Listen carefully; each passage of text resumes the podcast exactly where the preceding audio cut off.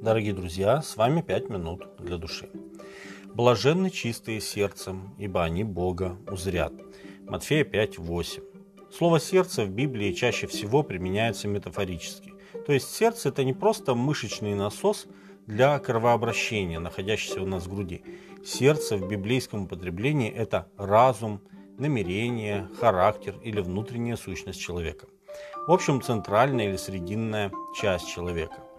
Если с сердцем все как бы понятно, то что такое чистое сердце, стоит разобраться. Слово «чистый» в Ветхом Завете представлено несколькими словами. Еврейское слово «том» а, означает «совершенный» или «непорочный». Слово «йошер» означает «честный», «бар» – «невиновный» или «чистый», и слово «тахор», наиболее часто употребляемое в этом смысле, означает «чистый» или «без примесей». В Новом Завете используется слово «кафарос», э, что означает буквально «чистый», а также церемониально чистый, духовно, без примесей, невиновный и честный. По сути, это новозаветнее слово вобрало в себя значение четырех ветхозаветных. Получается, что слова Иисуса Христа можно понять следующим образом. Блаженны люди с непорочным и честными намерениями или характером. Похожий текст мы находим в Псалме, который Давид написал после обретения прощения за свой тяжкий грех. Всем нам известен 50-й псалом, увековечивший покаяние Давида. Но есть еще и 31-й псалом, описывающий его прощение и освобождение от гнетущей вины. «Блажен, кому отпущены беззакония и чьи грехи покрыты. Блажен человек, которому Господь не вменит греха и в чем духе нет лукавства». Псалом 31, 1 и 2 тексты. Непорочность помыслов и честность с самим собой – это и есть чистое сердце. Иисус, когда объяснял свою притчу о сеятеле, говорил о почве сердца человека, куда попадает Божье Слово.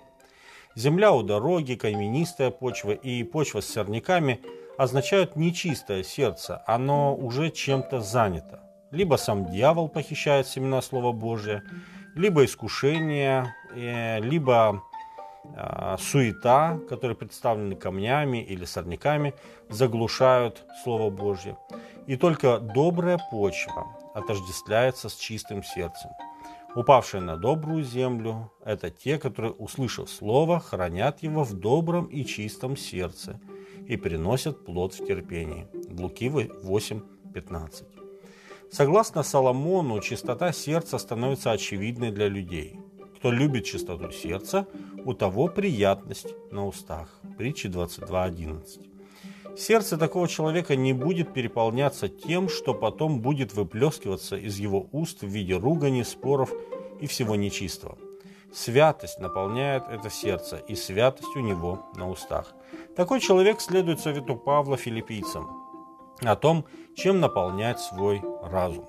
Наконец, братья мои, что только истина, что честно, что справедливо, что чисто, что любезно, что достославно, что только добродетель и похвала, о том помышляйте. Филиппийцам 4.8.